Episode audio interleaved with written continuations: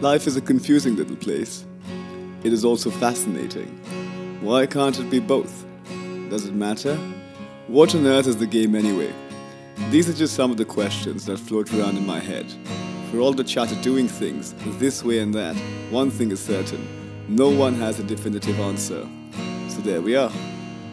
Welcome to the Maximum Project. Welcome to the Maximum Project. Hello there. Welcome to the Maximum Project.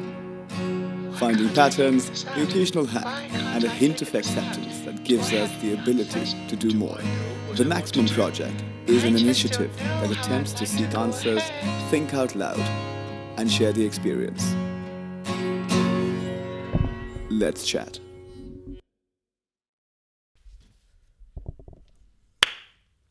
Hello and welcome to another episode of The Maximum Project.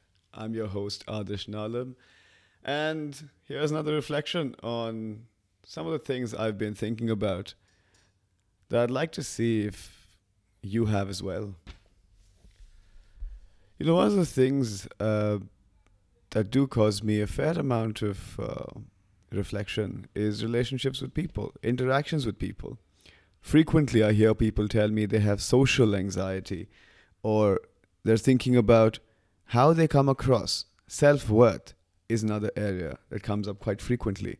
And, and these are quite interesting. I think for me, um, when I meet people, they hold up a mirror in a way to my self perception. And then the reactions are a useful signal.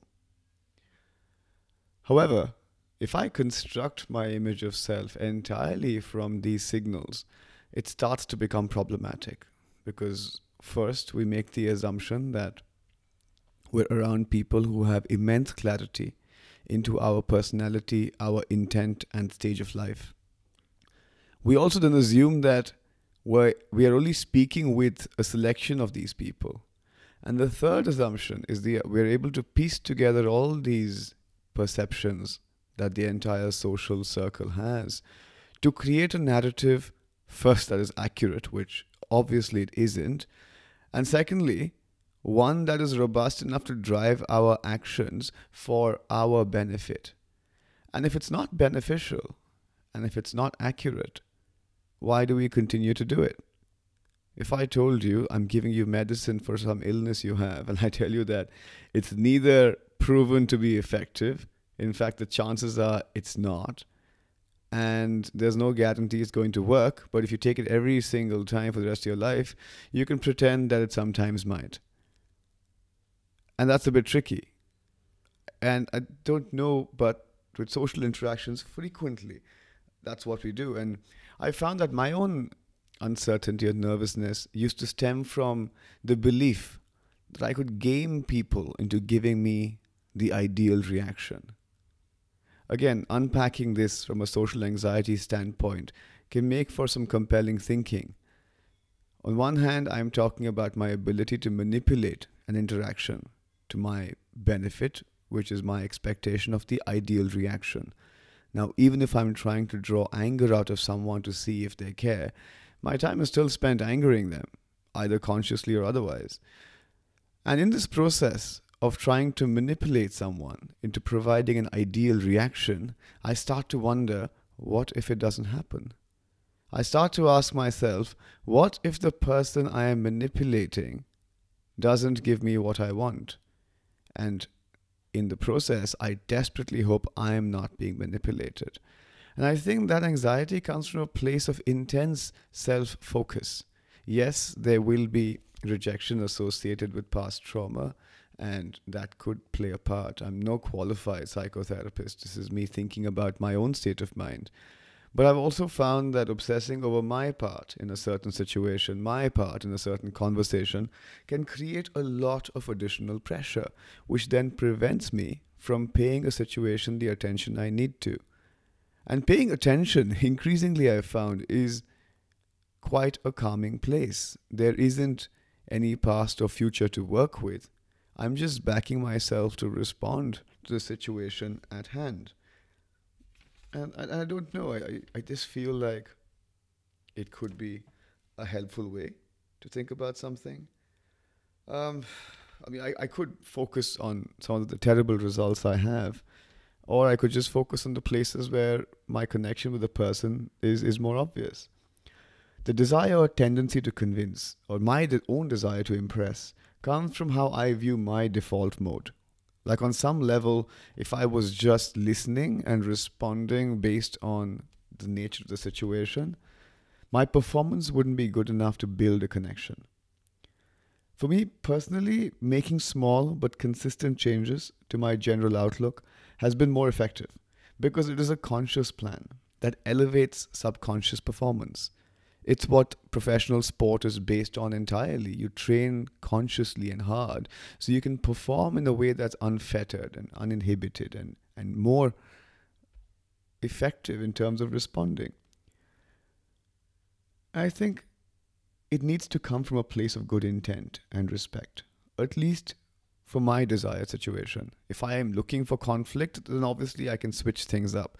Or if I'm looking for domination, which I might in negotiations, that might work.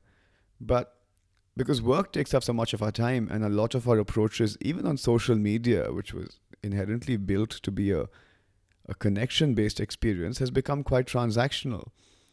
And I feel like when we apply those transactional frameworks to our own life, it doesn't work as well as it does for an organization or a product which has a defined value proposition that's often largely static as far as that particular segment is concerned. Our personalities are not really products. Yes, we can create personal brands, but they're evolving constantly, and we don't have the kind of targeting that corporates might actually benefit from. We don't need to we're creatures of leisure. At the base of it, I feel that we have so much convenience packed into our lives that we've become attached to speed and convenience. And that's fine for areas beyond relationships. Relationships designed to, I mean, either deliver intimacy or depth related pleasure, they don't need performance art. They need attention and openness. Now, I don't confuse these things with making an effort. You know, when people say, why can't you let me just be myself? That's also a claim to know that you know what yourself is and to also assume that by virtue of it being your authentic self, it should somehow be pleasurable to me, which, as you know, can be a slightly slippery slope. I think of these things as clarity instead. Instead of worrying about what people think of me, I find it helps to focus on what sort of conversation or interaction we can build. It needs to be aligned with the emotional need of the situation and can't be a force fit like interruptive advertising. How many of us use ad blockers on the content we consume on our browsers? I mean, do you use one? Now, the thing is, how many of us use ad blockers in how we communicate? When I'm listening to someone, am I looking to build my response, deepen a connection, or just form a contradiction that I can explore in the course of the conversation. We have to have a real conclusion. Do I have to think about what I will say while I am listening? For me, I've just tried to do one thing at a time. I've not tried to make it very complicated, but if I'm listening, I'm listening. If I'm thinking, I'm thinking. I will ask for additional time if a question comes up where I need some space. And if that time's not given to you, then you're in a dodgy situation or you haven't prepared enough. It helps to take ownership of these things. And the results have been quite calming from this approach of trying to be a bit more focused. By paying attention, I feel like I'm drawing energy away from trying to control the situation and directing it towards making subconsciously the subtle tweaks needed to hold the performance together. Every interaction, in my view, is little dance, where every element over time comes together to create the tapestry of our social experience. If I'm frequently tripping, looking at the audience, thinking what they're thinking of me, looking at the dancers I'm dancing with, it's a troupe. It is not a competition or a dance off, and wondering if people like their performance better instead of thinking about how I can be maybe an integral part of the performance just by doing what the situation requires. It's just a thought that takes the pressure off a bit. At no point can I focus solely on my contribution. I come from a background in team sport, and you have to put in an incredible individual performance, but with knowledge of what the team needs. The problem with focusing entirely on myself and the root of this social anxiety is first it blinkers my perspective. And the second is that's not really the game. Having intent and having malicious motive are not the same thing. You can be conscious while being spontaneous. A broad vocabulary i feel has allowed us to conflate indifference with going with the flow and uncertainty or entitlement that this is the reaction i want from someone what if i don't get it with anxiety when I sometimes worry about how people will react to something, I find myself thinking about why I expect certain reactions and what about those reactions makes me uncomfortable and what emotion does that reaction trigger in me. What form of expression would be most undesirable to me and which one would be most desirable? When you go into, into a conversation with a stranger, say who you perceive to be higher than you in the social hierarchy, you might be uncomfortable. You might say you're nervous.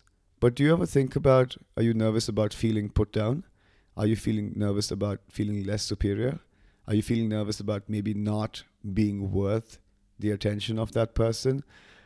Usually it's multiple shades of all these things, but it's rarely that we're not worth any of it. And if that is the prevailing sentiment in the brain that I'm not worth anything, then there is maybe a process you can consider to work out what are the parts of you that make you feel that way? Is there something you can do to make them perhaps more worthy? Or is there a larger emotional underlying problem that's maybe covering or coloring your view of everything you do? It's unlikely we're mediocre at everything we do. If, if anything, if I think I'm mediocre at everything, at least I'm good at calling things mediocre, which might make me a useful critic. Possibly. So the idea now is, you know, when someone says, I, I was asked the other day if I'd be offended when people say certain things, and over time I've lost the ability to be offended because it actually sees me attaching a lot of credibility to the person offending me instead of exploring the emotions that bring about a certain response. Should I take everything at face value that people say? Are they saying exactly what they're thinking? Do you always have the perfect words to describe exactly what you're thinking? And do you frequently encounter people who have that ability? If you do, then based on the level of credibility you attach to these people, there's merit in seeing what's up. But honestly, in my experience, I've found that frequently I could say things that don't offer a very accurate picture of what I'm thinking for a range of reasons. It could be a first meeting, it could be because there's some tension, it could be because there's a balance of power that I perceive a certain way. So I ask myself, can I look beyond the face value of a comment and dig a bit deeper to see where it came from? Or should I take everything as gospel to help deliver my judgment or a confir- confirmation of my expectation of negativity? I feel it's easier to expect people to fail you. You won't be disappointed as often. But the reason you won't be disappointed is because you're just disappointed all the time, so it just don't doesn't hurt as much. It's easier not to live because we're all dying anyway. What's the point, right? Death, however, will still be a transformative impact. And I think it might help to think about how to live while backing ourselves to make improvements as we go along instead of trying to figure it out before we take the jump. The choice really isn't between being anxious or being judgmental or being extremely shut off to people, experiences, and our own possibility. I think the choice is between thinking or living as one option and thinking while living and the other option. That's just a thought worth considering. So, in the conversation you have, your next one, do you think you could try just exploring why the person you spoke with has picked a specific topic? What words do they use to describe that topic? And what emotion are they attaching to it? And maybe what we do is use questions to understand that approach better instead of jumping on the bandwagon to quickly stop something from disturbing our expectedly static view of the world. I just see this as a, as a jigsaw puzzle as opposed to a wrestling match where I have to subdue every point of view. But if you look at things as a jigsaw puzzle, you're asking questions and they're putting a piece in, you're putting a piece in. And over time, you know, if you're doing a thousand piece jigsaw puzzle and you have four pieces and you're being asked if this actually makes sense, it's a very tricky question to answer, but I don't think there is an overall picture really. It just helps with our own perception for us to create a better understanding of what the existing picture is. And that's how I see communication. It's it's a collective exploration of consciousness and the life we live together as a community. Uh, we're not living in isolation. And if I draw my confidence in social interactions from my curiosity and not my competence, which is usually an external label anyway, I find that I'm not just calmer in situations, but also able to have better interactions with people because just the way I am intuitive, perceptive, and aware, that's something the person I'm speaking with as well. And curiosity is a respect and a, and a homage to the quality of our intellect, not a position of vulnerability. No one knows what's up, and that's why we're here to enjoy what is up and see what we can do to get a bit more out of it. I hope that's given you some food for thought, and I hope it's something you'll consider trying in your next conversation. Until then, stay inspired and let's keep finding ways to just get that more maximum.